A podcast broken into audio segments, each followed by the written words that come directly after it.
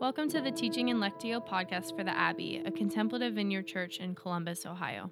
You can find previous teachings in our contemplative reading of the scriptures on Apple Podcasts, Spotify, or on our website at theabbeycolumbus.church. There, you'll also find important announcements along with the location and time of our all church gatherings and community groups throughout the city.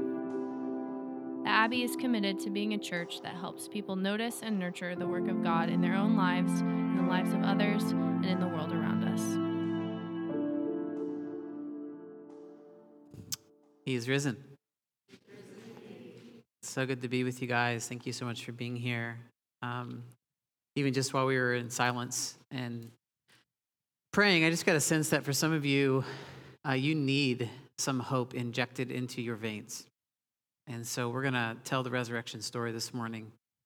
And um, my sense is that for some of you, you're going to leave with some hope flowing through you. And that's been my prayer for us all week. And so uh, come, come, Holy Spirit, and do the thing.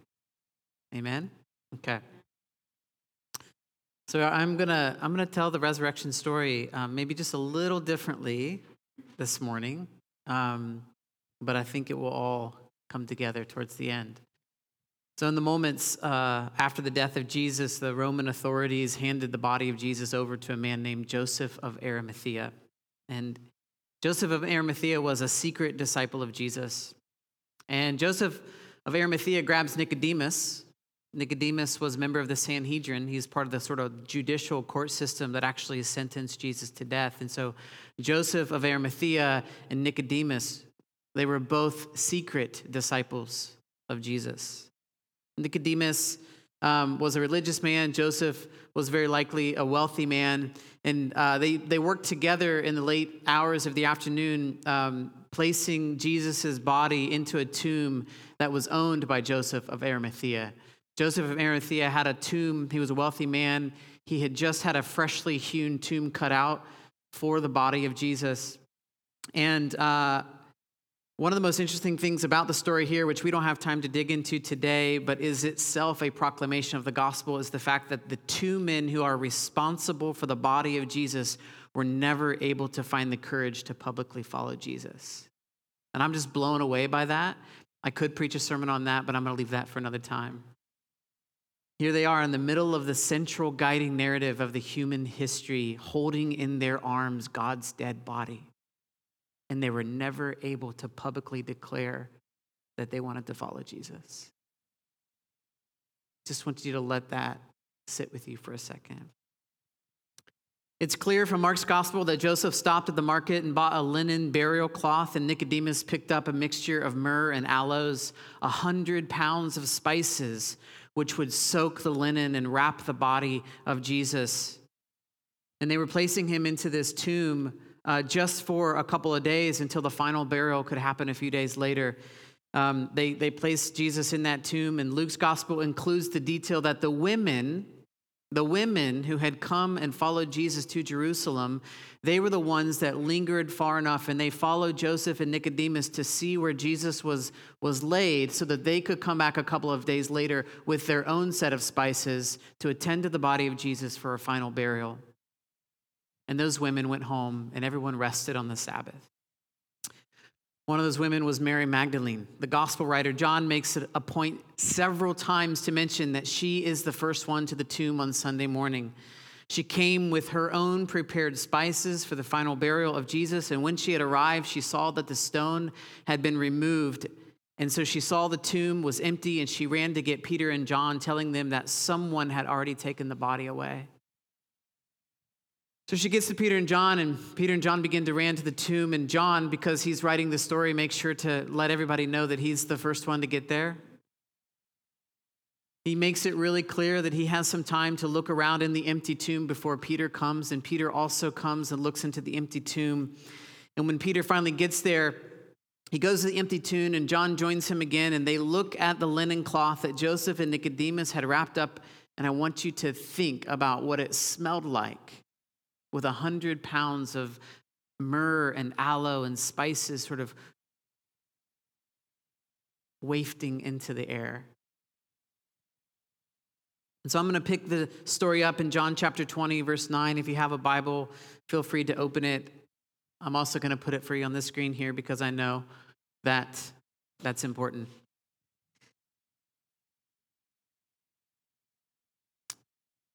So, John 20, beginning in verse 9, they still did not understand from Scripture that Jesus had to rise from the dead. Is Peter and John looking at the empty tomb. And then the disciples went back to where they were staying. So they went, they went back home. Now, Mary stood outside the tomb crying. And as she wept, she bent over to look into the tomb. And she saw two angels in white seated where Jesus' body had been one at the head and the other at the foot. And they asked her, Woman, why are you crying? They have taken away my Lord, she said, and I don't know where they have put him.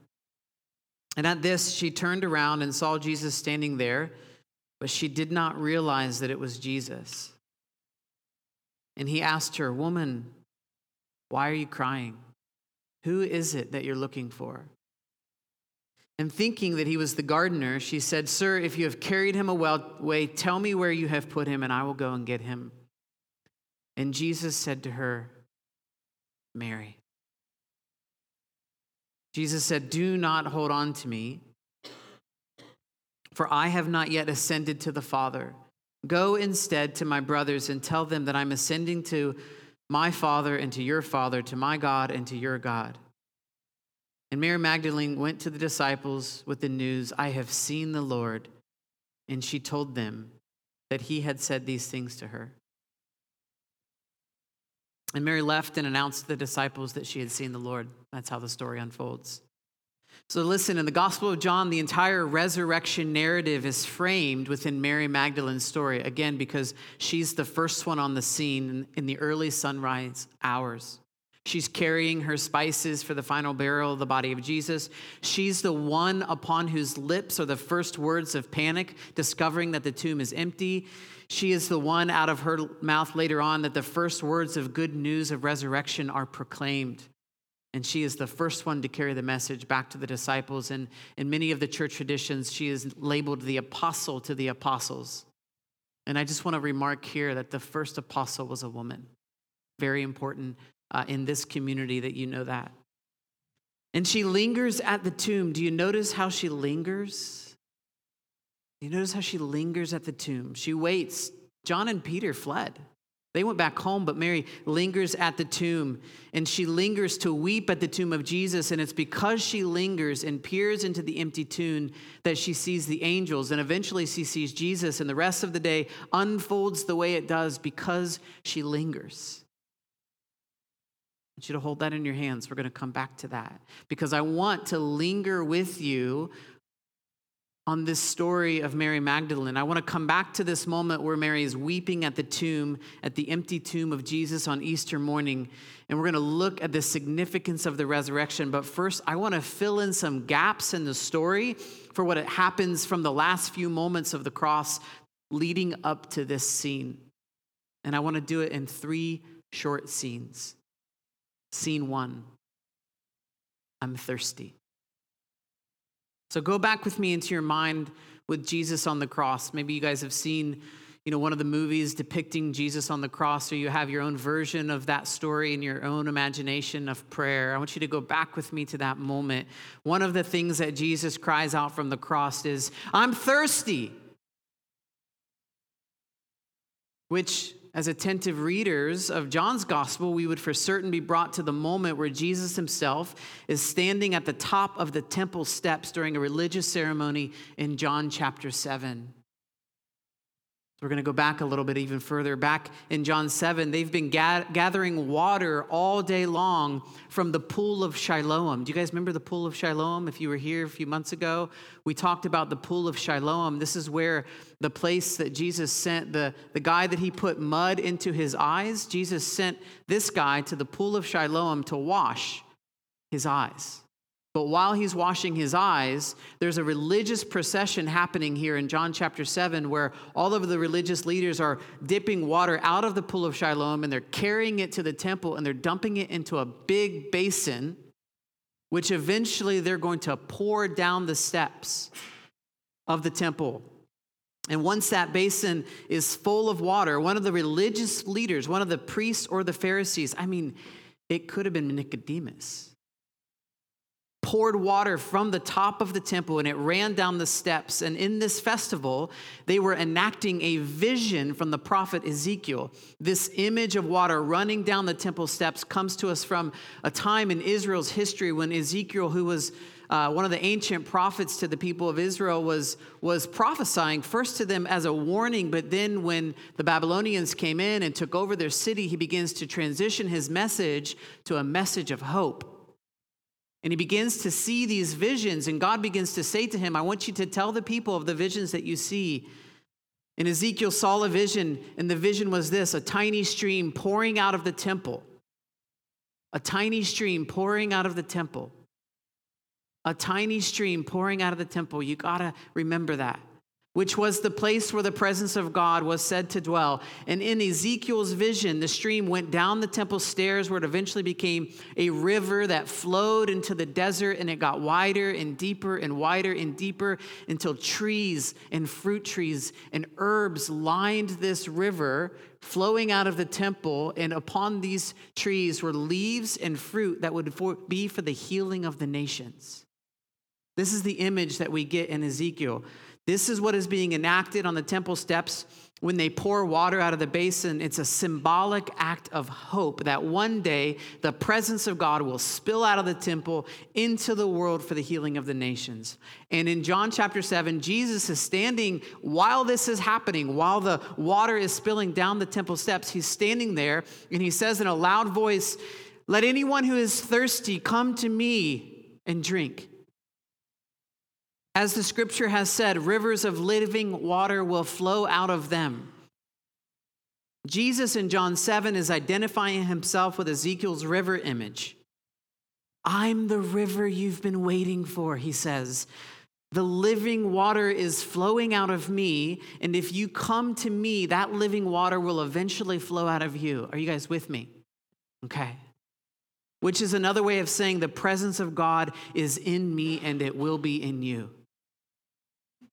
Let anyone who is thirsty come to me and drink. This is the scene of John 7. I'm thirsty, says Jesus from the cross. Jesus on the cross, waiting for the living water to well up from within him. Scene two becoming the human temple. The next thing that Jesus cries out from the cross is, It is finished and he hangs his head and he dies. It is finished. And the first human of the new creation breathes his last breath. Matthew's gospel says that Jesus cried out in a loud voice and yielded up his spirit. And at the moment of his death, the veil in the temple, which is the place where the Jewish people thought that the presence of God dwell, at the moment of Jesus' death, the gospel writers say that the veil that separated the presence of God from the people tore in two. And I can only imagine that it was the very presence of God spilling out of the temple that ripped the curtain in half. And the presence of God flew in that moment out of the temple. And they pierced his side and blood and water began to flow out of Jesus. And not only was he the first human of the new creation, but he was now also Ezekiel's temple where water began to flow out. You see the imagery? The living water begins to flow out of the side of Jesus. And we can remember in John chapter 2 when Jesus said to the religious leaders that if you destroy this temple, I will raise it again in three days. He's referring to his body. His body is becoming the temple in this moment, just like in Ezekiel's vision. And as Joseph of Arimathea and Nicodemus are attending to the body of Jesus, Matthew reports that tombs fly open and dead people raise from the grave. Have you guys seen that part of the story in Matthew's gospel? We forget that this happened. We, we get focused on Easter Sunday, but in the moment of Jesus' death, people are resurrected from the dead. Now, I don't know what they did on Saturday, but Matthew's gospel says that on Sunday they were walking around the city. That happened. And at some point in these hours between death and resurrection, Jesus went to a place that is known as Hades. And we're now at scene three because Jesus enters into death. For the ancient people, Hades was the place of death. It was, it was the place that they, they called death. It was where you went in the afterlife. And Hades is the, is the word that the Greeks use for the Hebrew word Sheol. Do you guys ever read the Psalms? And, and the psalmist says, You will not neglect me, you will not leave me in the place of Sheol. It's the place of death. And so uh, I want to see if you can see this. This is an ancient uh, iconography of a scene where Jesus is going down into Hades. And you can see Jesus here, obviously dressed in white, showing in glory behind him. There's a whole bunch of people. We won't go into that, but I want you to see can you see that he is grabbing the wrists of two people? This image of sacred iconography is called the Anastasis, which means resurrection, and it depicts what is said to have happened on Holy Saturday, the day between those last words on the cross and the first sunrise of new creation on Easter morning. And it's the image of Jesus descending in the place of death to rescue all that have already died, which uh, death is the natural consequence of turning away from God. And Jesus is going down to the place of Hades to undo that consequence. Not just for us, but all the way back to our first ancestors, Adam and Eve. And there they are. That's who that is Adam and Eve. And one of the, the, the things I love about this ancient iconography is that uh, if you look closely, you can see that Jesus is grabbing Adam and Eve by the wrists. Their, their hands are absolutely limp. And what this is said to signify is that Adam and Eve and everybody after them are completely helpless on their own to lift themselves out of the consequence of death. Only Christ can do that. There's this sense of passivity that Jesus says, I can rescue you. And what it means to follow Jesus is just to lift up your hands and allow them to be grabbed onto by the living Christ, and he will lift you out of death and sin. If you look closer, uh, you'll see a little man tied up down here at the bottom. Do you see the little man tied up at the bottom? Do you see he's sort of like just like surrounded by bones and all sorts of weird things? And do you see that the tomb that Adam and Eve are both standing on, and the tomb is cracked open and they're being led out of death? But this little man, he gets just a little tiny spot on the iconography because he's not very important anymore. Many traditions say that that little man is sort of the depiction of death himself, now tied up. And other traditions begin to understand this as Satan himself, bound up by Jesus, tied up with no more power. And whether you think it's death or whether you think it's Satan, it doesn't really matter because uh, basically what it means is that both death and Satan are now conquered and tied up. And they occupy such a little part of the picture now that it's like if you, if you don't look closely at the iconography, you're going to miss it because it's not really that important anymore. This tradition depicted here in iconography gets solidified in the creeds, particularly the Apostles' Creed, which says, I believe in God the Father Almighty, creator of heaven and earth, and in Jesus Christ, his only Son, our Lord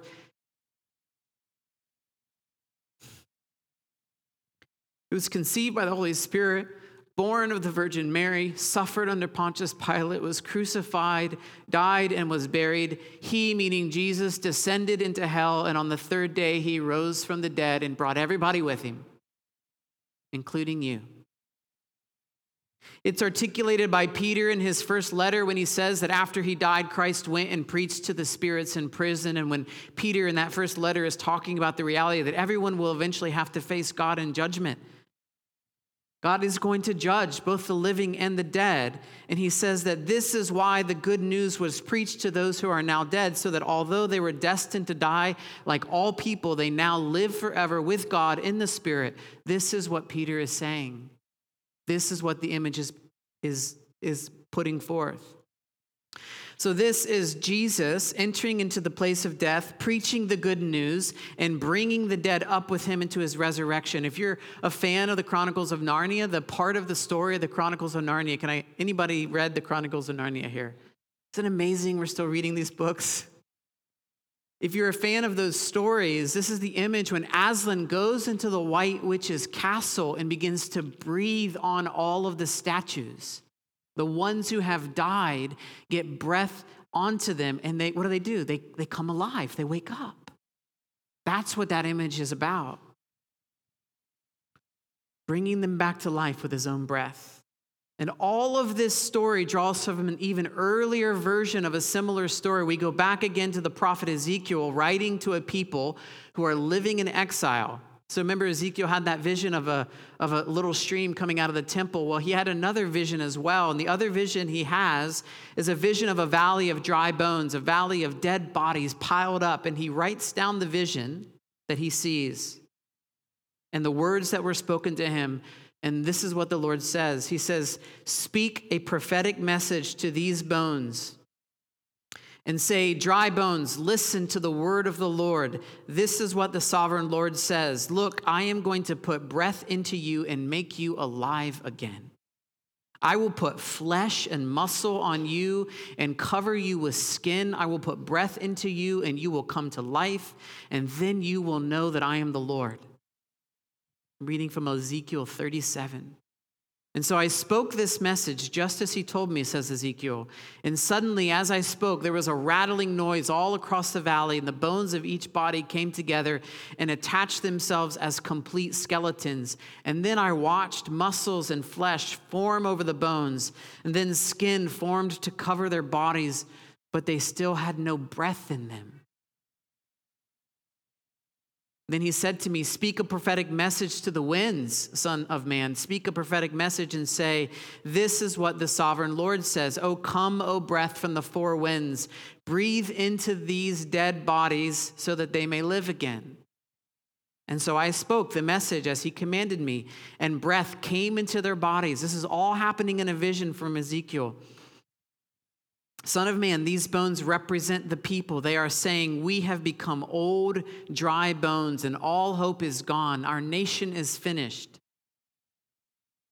Therefore, prophesy to them and say, This is what the sovereign Lord says, O my people. I will open your graves of exile and cause you to rise again, and then I will bring you back to the land. When this happens, O my people, you will know that I am the Lord. I will put my spirit in you and you will live again. I will put my spirit in you, and you will live again. So, friends, all of this is happening and unfolding in the hours between the cross and the resurrection. That's what's going on, everything I've just said. Ancient promises of hope are being fulfilled. Jesus is preaching good news to the dead. He's grabbing the wrists of Adam and Eve and leading them out of death along with countless others. He's binding up death and Satan. He's tying him up. I'm sure that didn't take any amount of time at all. He's becoming the temple. He's becoming the first human of the new creation. He's breathing breath into dead, into dry bones, and he's reconciling all of creation back to himself. That's a lot happening before we get to sunrise on Sunday, isn't it? And then we get to sunrise on Easter morning, and Mary is standing there at the empty tomb and she's lingering a bit. She's peering into the empty tomb to try to see what she can see. And she's experiencing this moment of confusion and disappointment and discouragement and sadness. But what she cannot see is all of the other things that I just described to you. She doesn't know that those things are happening.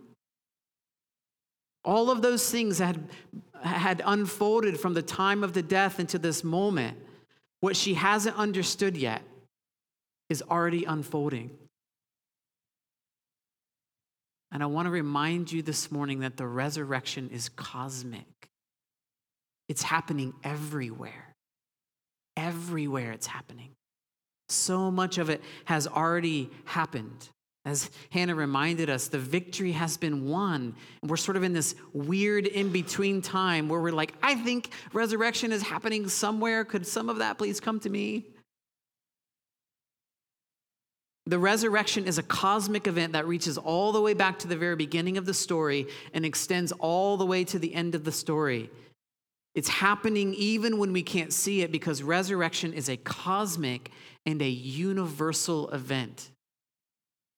It's not just a story, guys, it did something cosmically. At the same time that Mary was weeping at the tomb, formerly dead bodies were waking up to coffee and tea in Jerusalem.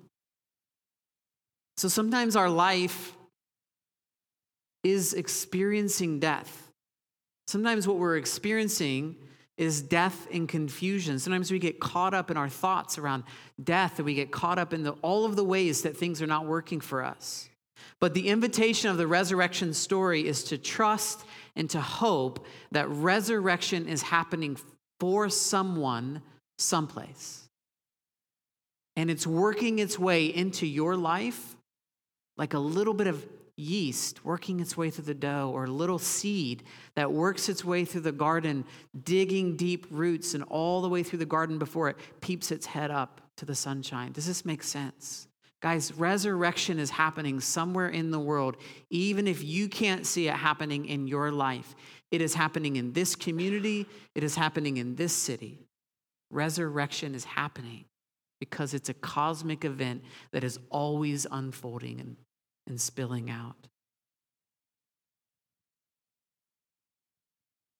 And sometimes we need to linger at the place of death until we see resurrection. Mary lingers at her place of grief. And I don't know about you, but most people that I have talked to in the past year, it's like a season of lingering at death. We've had a lot of things die in our lives, haven't we? And sometimes you need to linger at the place of death until you see the resurrection. Peter and John run back home. Mary stands there all by herself, peering into the darkness of an empty tomb, again filled with the aroma of all of those spices and the spices that she herself are carrying. Sometimes we leave the place of death a little bit too soon. And so I want you to think for a moment with me about the things in your hands that feel like death or the darkness that you're peering into. And the invitation of following Jesus is to not leave it too soon because without this death, there can be no resurrection. Or the way that Jesus put it, unless a grain of wheat falls to the ground, it cannot bear fruit all of this death in our life, all of the suffering, all of the things that are not going well are like a grain of wheat falling to the ground. And that if we let it and we linger there, there will be resurrection from that. There are lost hopes and dreams, and there are terrible diagnoses, and there are loved ones that are no longer alive, and there are loved ones in your life that are estranged from you. And sometimes you need to linger at the place of death in order to see resurrection. Just be patient. This is why Jesus says, Ask and you will receive, seek and you will find, knock and the door shall be open to you. For anyone who asks will receive. If you seek, you will find. And if you keep knocking, that door will be open to you. So, resurrection is cosmic, and it's um, universal and it's happening all throughout creation. And sometimes we need to linger at the place of death to see it. But here is the really, really good news, which is not on my last slide, but you can imagine that it's there. No idea why it's not there.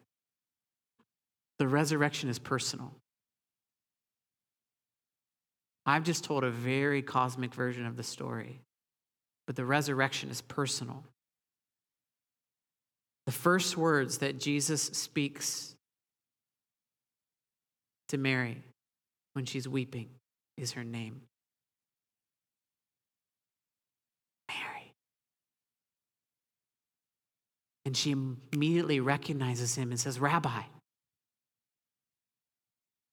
This is Mary uh, who Jesus had cast out seven demons from. This is the one who followed Jesus throughout the countryside, supporting his ministry out of her own wealth. There's a wealthy woman who just basically gave all of it to the ministry of Jesus. And her experience of Jesus was so personal because he had reached his hand into her life and set her free from sin and death and the impact of death and sin in her life.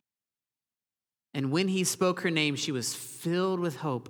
And all she wanted to do, of course, was to grab a hold of Jesus. And here's the thing she did. She is embracing Jesus. And then Jesus says to her, Don't cling to me. I haven't yet ascended to my Father. And I'm going to say to you right now, I have no idea what he's talking about.